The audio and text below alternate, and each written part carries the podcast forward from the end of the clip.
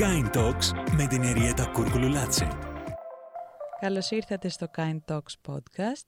Είμαι η Εριέτα Κούρκουλουλάτση και σήμερα θέλω να μιλήσουμε για ένα πολύ όμορφο και δύσκολο θέμα, ε, τα υποειδή. Η δική μου σχέση με τα άλογα, όπως είναι ευρύτερα γνωστά, ξεκίνησε όταν ήμουν ακόμα πολύ πολύ μικρούλα. Πρέπει να ήμουν τεσσάρων χρονών όταν πήγα ένα ταξίδι στην Ήδρα με την οικογένειά μου. Ε, με το που είδα κάποιον σκαρφαλωμένο σε ένα γαϊδουράκι, άρχισα να το δείχνω και να λέω κι εγώ κι εγώ κι εγώ. Έτσι λοιπόν ξεκίνησε η δική μου σχέση εγωιστικής αγάπης με τα, με τα υποειδή.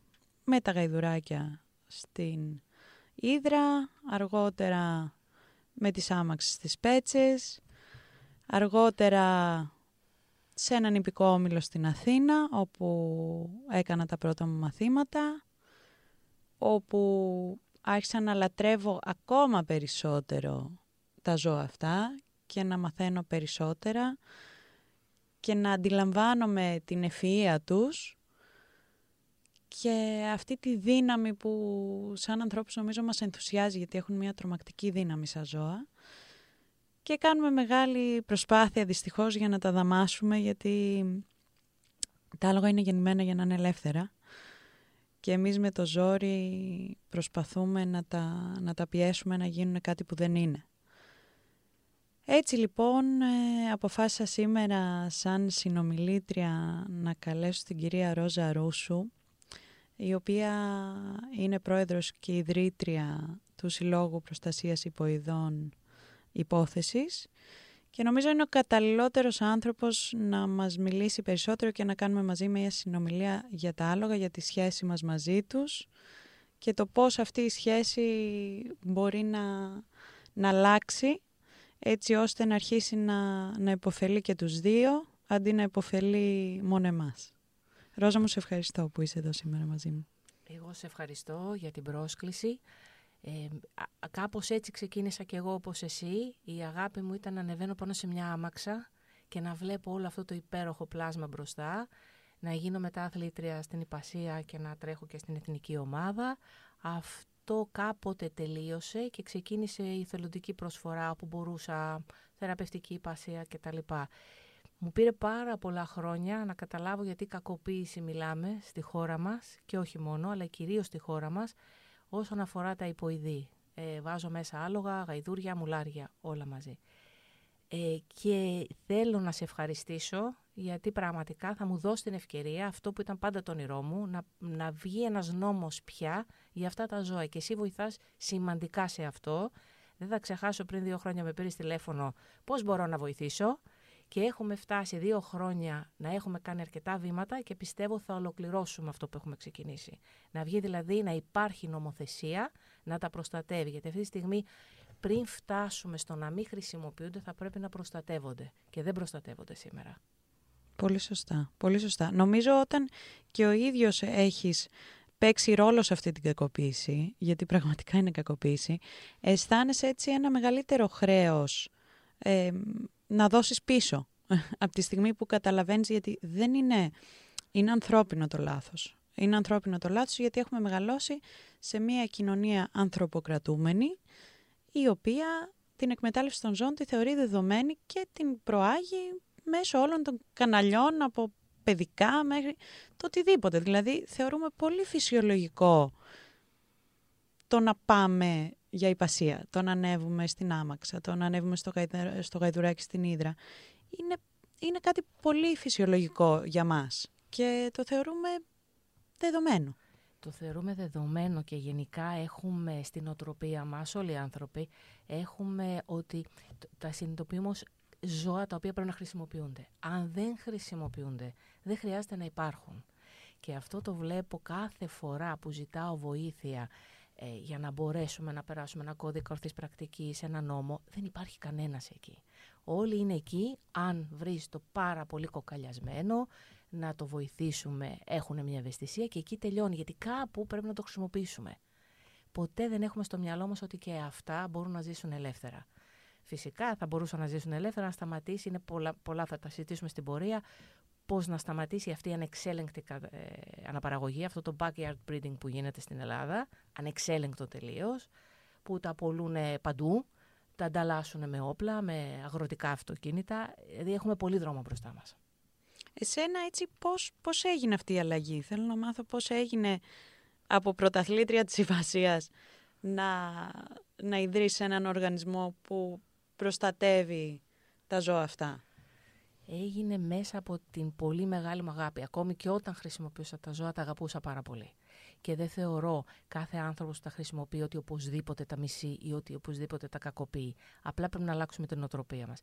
Εμένα μου πήρε πάρα πολλά χρόνια. Εγώ πήγα παιδί και έβλεπα στις εξοχές δεμένα από εδώ και από εκεί και έλεγα τι ωραία. Αυτό ζει στην εξοχή, είναι όμορφα. Δεν καταλάβαινε ότι αυτό μπορεί να ζει εκεί μήνες, χρόνια, δεμένο, με ό,τι φαγητό βρει και ό,τι νερό βρει.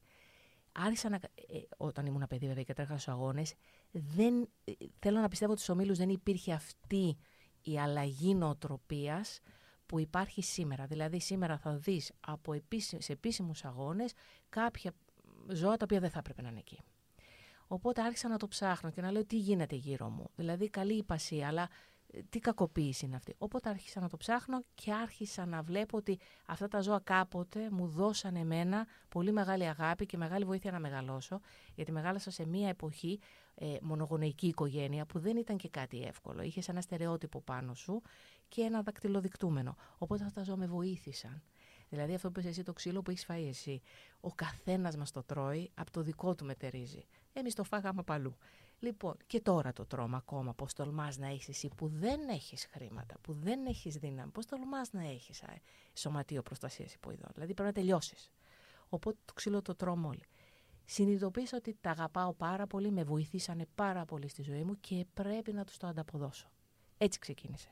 Πάντως θεωρώ πολύ ενδιαφέρον αυτό που λες, ότι δεν είναι απαραίτητο ότι οι άνθρωποι που υπέβουν, οι άνθρωποι που ανεβαίνουν σε άμαξες, τα παιδιά που ανεβαίνουν σε άμαξες και σε γαϊδουράκια δεν αγαπάνε τα ζώα. Εγώ θα το πάω ένα βήμα πιο πέρα και θα πω ότι εμείς που γεννηθήκαμε με αγάπη για τα ζώα, το ηρωνικό είναι ότι εμείς είμαστε που θα μας δείτε στα, στις άμαξες. Δηλαδή το παιδάκι που αγαπάει το άλογο θα ζητήσει να πάει για υπασία. Το παιδάκι που του είναι αδιάφορο το άλογο και το ζώο, δεν θα ζητήσει ποτέ να πάει για υπασία γιατί δεν έχει ανάγκη από αυτή του την επαφή με το ζώο. Δηλαδή αυτό που σε τραβάει στην υπασία, αυτό που τράβηξε και εμένα και εσένα αντίστοιχα, είναι η ανάγκη για επαφή. Λες, το αγαπά τόσο πολύ που θέλω να είμαι όσο πιο κοντά του γίνεται.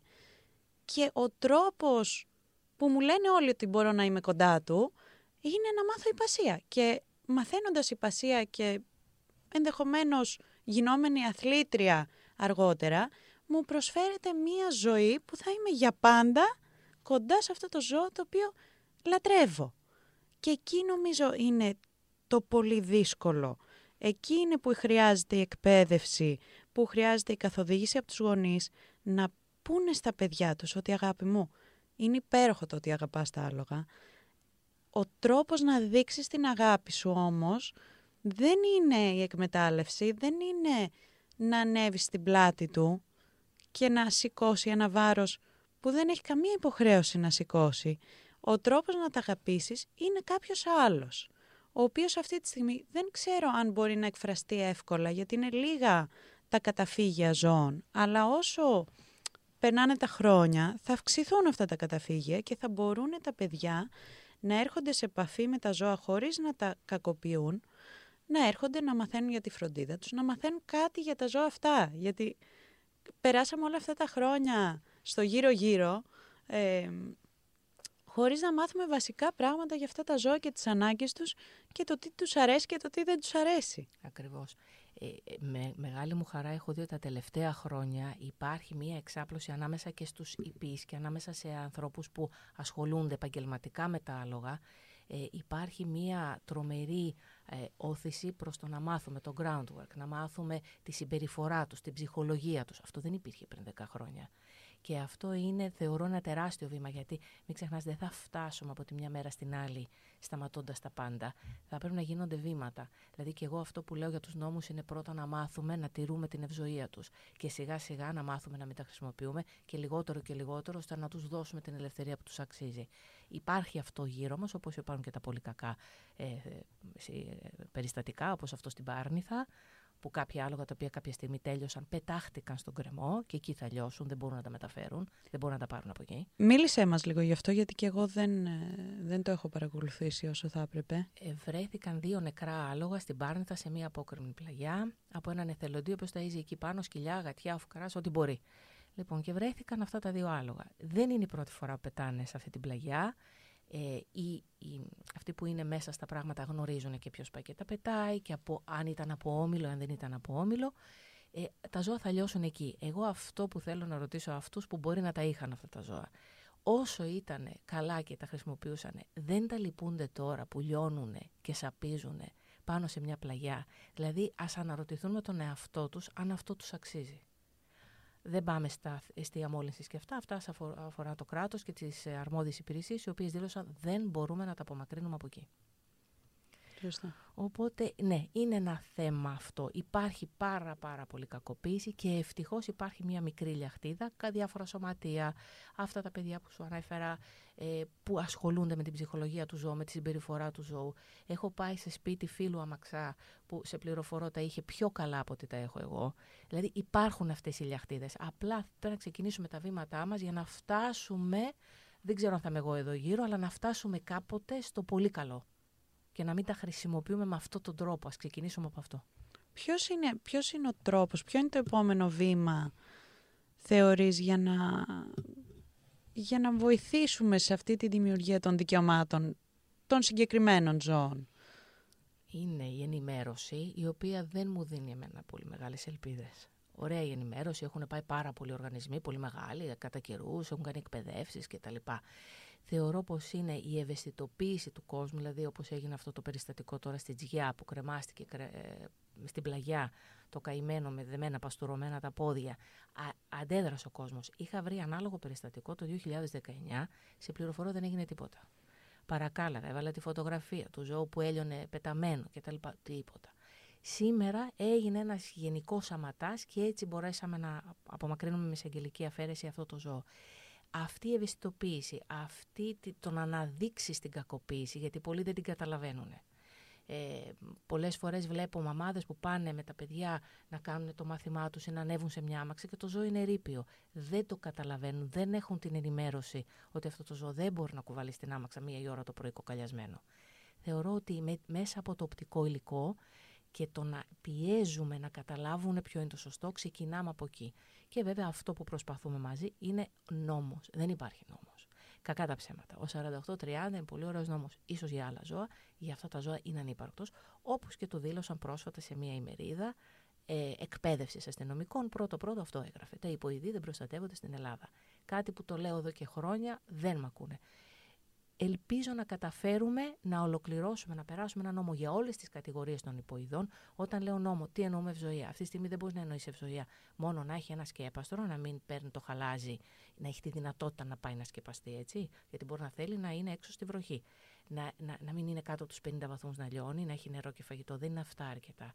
Αρκετά θα είναι όταν θα δημιουργηθούν παντού αρμόδιες υπηρεσίες που θα μπορούν να κάνουν και τον έλεγχο. Γιατί νόμος χωρίς ελεγκτικό μηχανισμό. Πρέπει να εφαρμοστεί, γιατί στους νόμους είμαστε καλοί στην Ελλάδα. Αλλά το θέμα είναι να, να υπάρχει κάποια αρχή που να, να τους ελέγχει και να, να εφαρμόζεται η νομοθεσία. Ακριβώς. Έπρεπε δηλαδή στην Τζία έπρεπε να σταματήσουν 100 αυτοκίνητα τουριστών, Ελλήνων, διαφόρων, να ουρλιάζουν για να γίνει αυτό. Αν είχαν προσπεράσει, ε, οι τουρίστες σταματήσαν γιατί νομίζαν ότι αυτό ε, ήταν ένα μικρό ατύχημα που δεν είχαν, μόλις ήταν τα παστουρωμένα πόδια, εκεί καταλάβανε τι γίνεται. Νομίζω ότι αυτό κάπου έπεσε. Αλλά ε, ε, αυτό είχε πέσει όντως, αλλά το φουκαρέα δεν μπορούσε να σηκωθεί. Γιατί είχε δεμένα τα πόδια μεταξύ τους. Και μην ξεχνάμε ότι πριν, λίγους, πριν λίγα χρόνια είχε ζητήσει διάφοροι δήμοι, είχαν ζητήσει το παστούρωμα να θεωρείται παράδοση.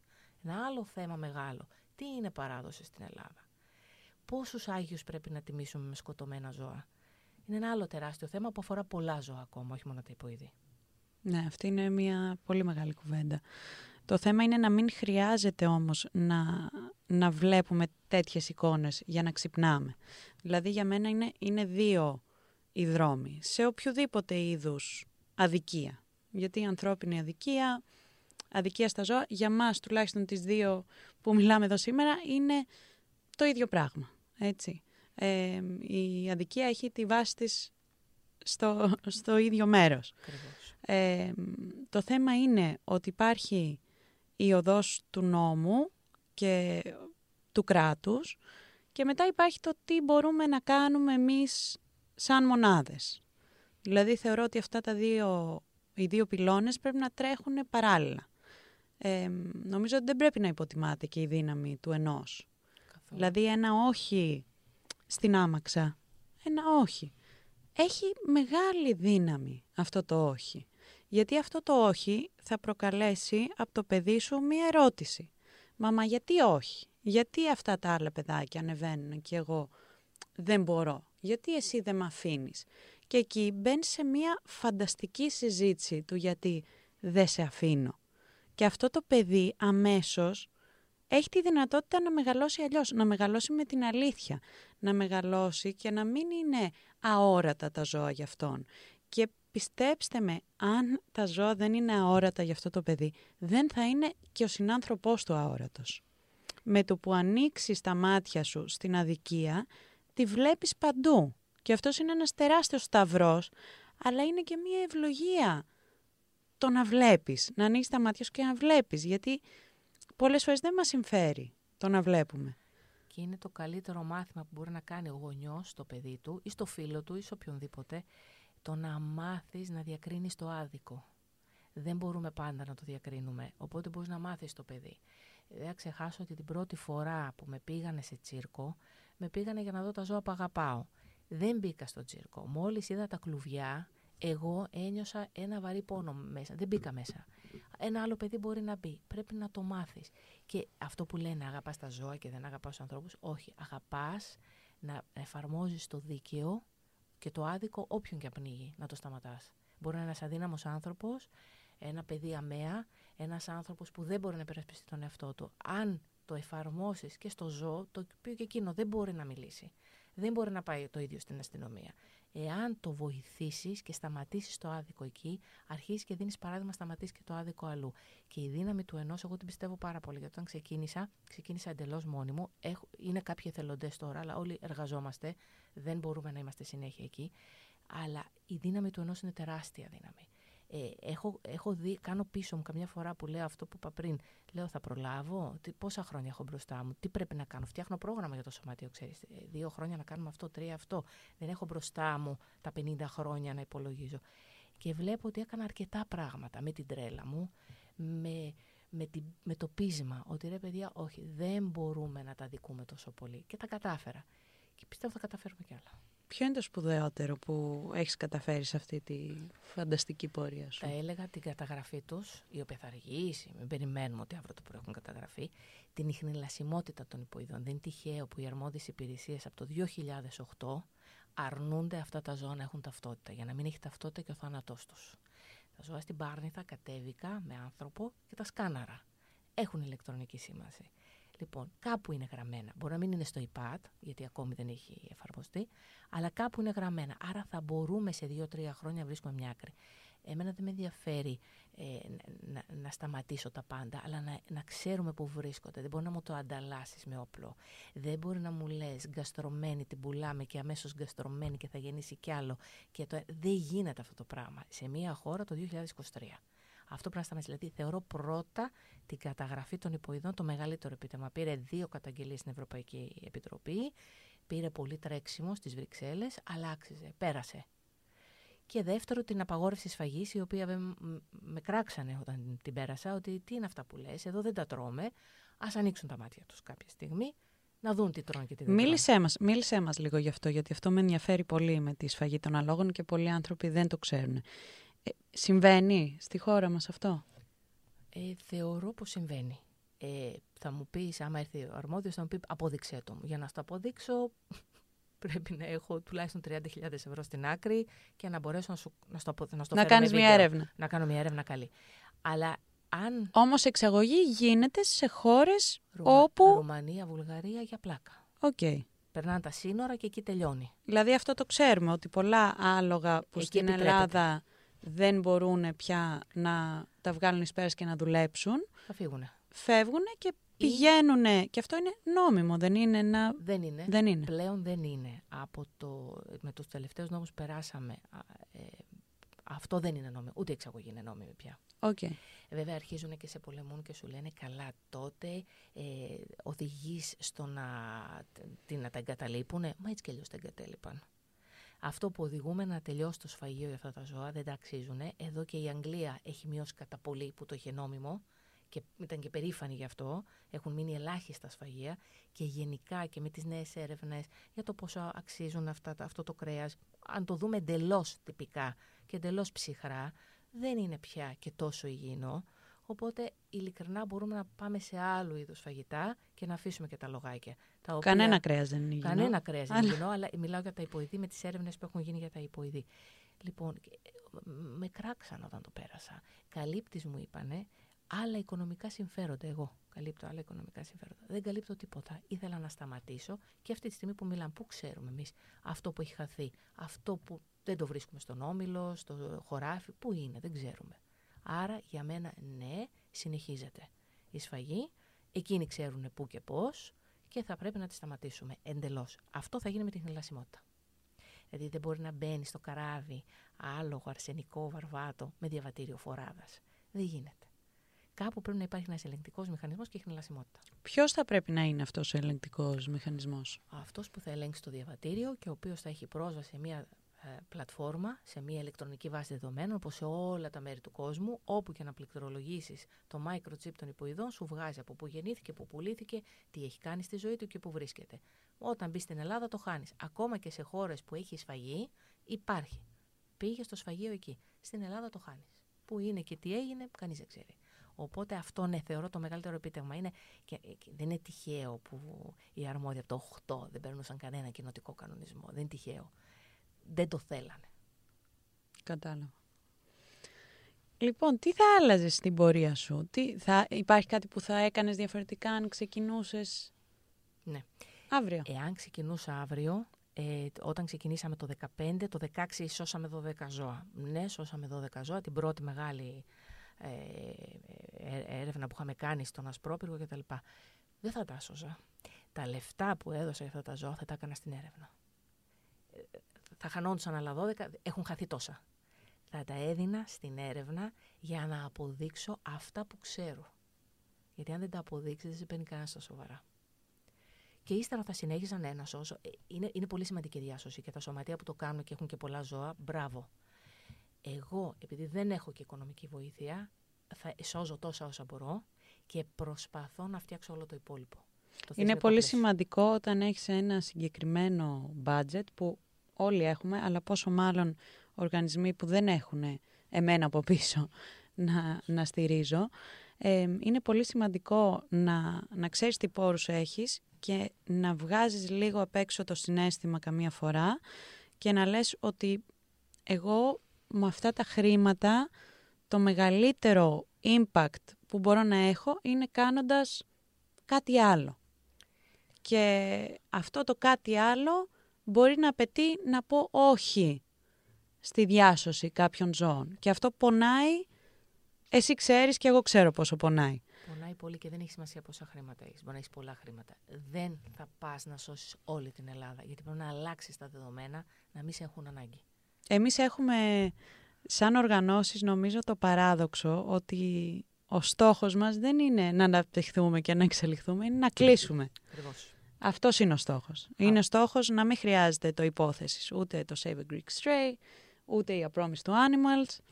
Να μην χρειάζεται να υπερασπιστούμε τα ζώα. Ακριβώς. Τελεία. Τελεία. Να, να ζούμε σε μια κοινωνία όπου θεωρείται δεδομένο ότι οι ζωές τους έχουν αξία, όπως έχει και η δική μας.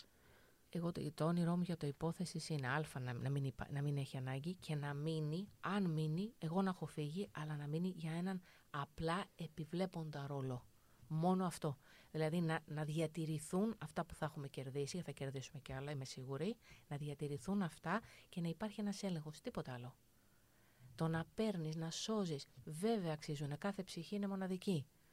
Αλλά δεν τελειώνει ποτέ αν δεν φτιάξεις τη βάση. Τόσα χρόνια όλη η Ευρώπη με τα δέσποτα έχει λύσει το θέμα της. Μόνο εμείς ακόμα πηγαίνουμε. Παλεύουμε. Παλέ, ναι, με και, τα κύματα. Και τα σκυλιά και τα γατιά, εγώ τους θεωρώ ήρωες όσους ασχολούνται. Γιατί έχει τέτοιο πληθυσμό που πραγματικά κάποια στιγμή πας σπίτι σου και λες τέρμα. Κλαις και λες δεν, δεν μπορώ άλλο.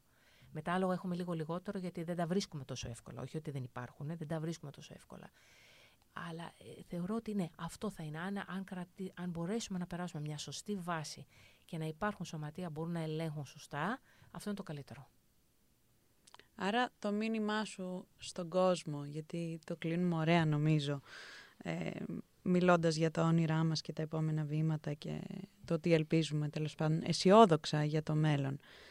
Τι μπορεί ένας άνθρωπος που μας ακούει τώρα να αλλάξει στην καθημερινότητά του και στον τρόπο που, που βλέπει τα υποειδή, τα άλογα, τα γαϊδουράκια, ζώα που καλός ή κακός, όχι καλός ή κακός, καλός μας είναι πιο εύκολο να συνδεθούμε από ότι είναι η, η αγελάδα, η, το γουρούνι, ζώα που προσπαθώ κι εγώ να, να φέρω στο προσκήνιο.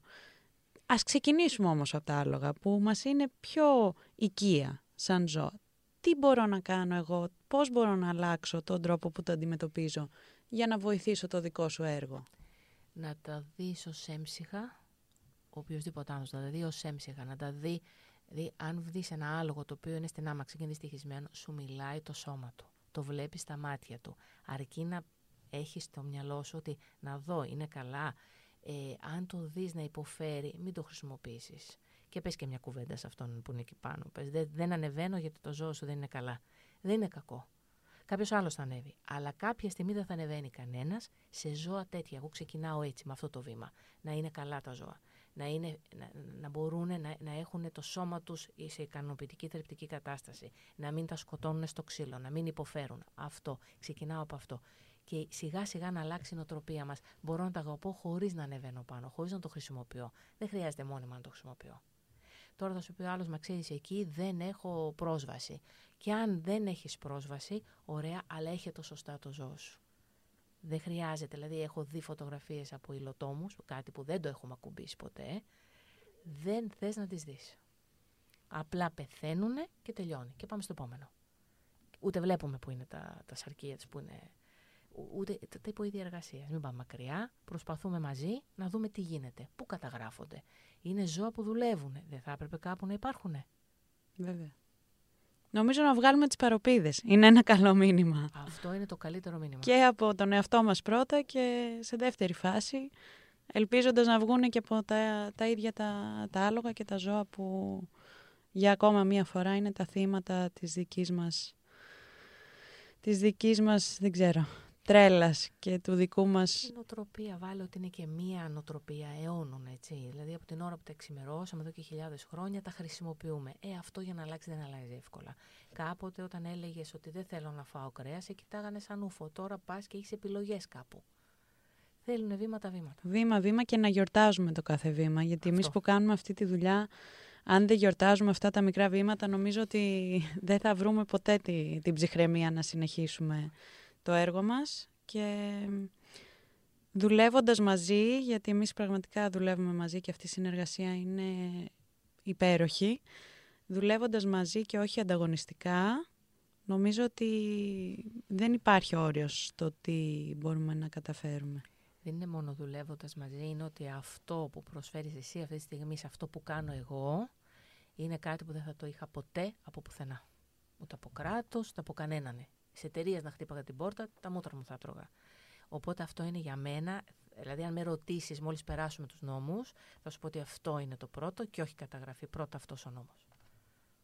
Σε ευχαριστώ πάρα πάρα πολύ για το χρόνο σου και συνεχίζουμε δυναμικά εμείς μόνο ξέρουμε πόσο μέχρι να, να έρθει το αύριο που, που μας αξίζει και που αξίζει σε αυτά τα συγκλονιστικά, συγκλονιστικά πλάσματα. Εγώ σε ευχαριστώ μέσα από την καρδιά μου, γιατί πραγματικά θεωρώ ότι θα, το, το υπόθεση θα κλείσει με αυτό. Συγχαρητήρια.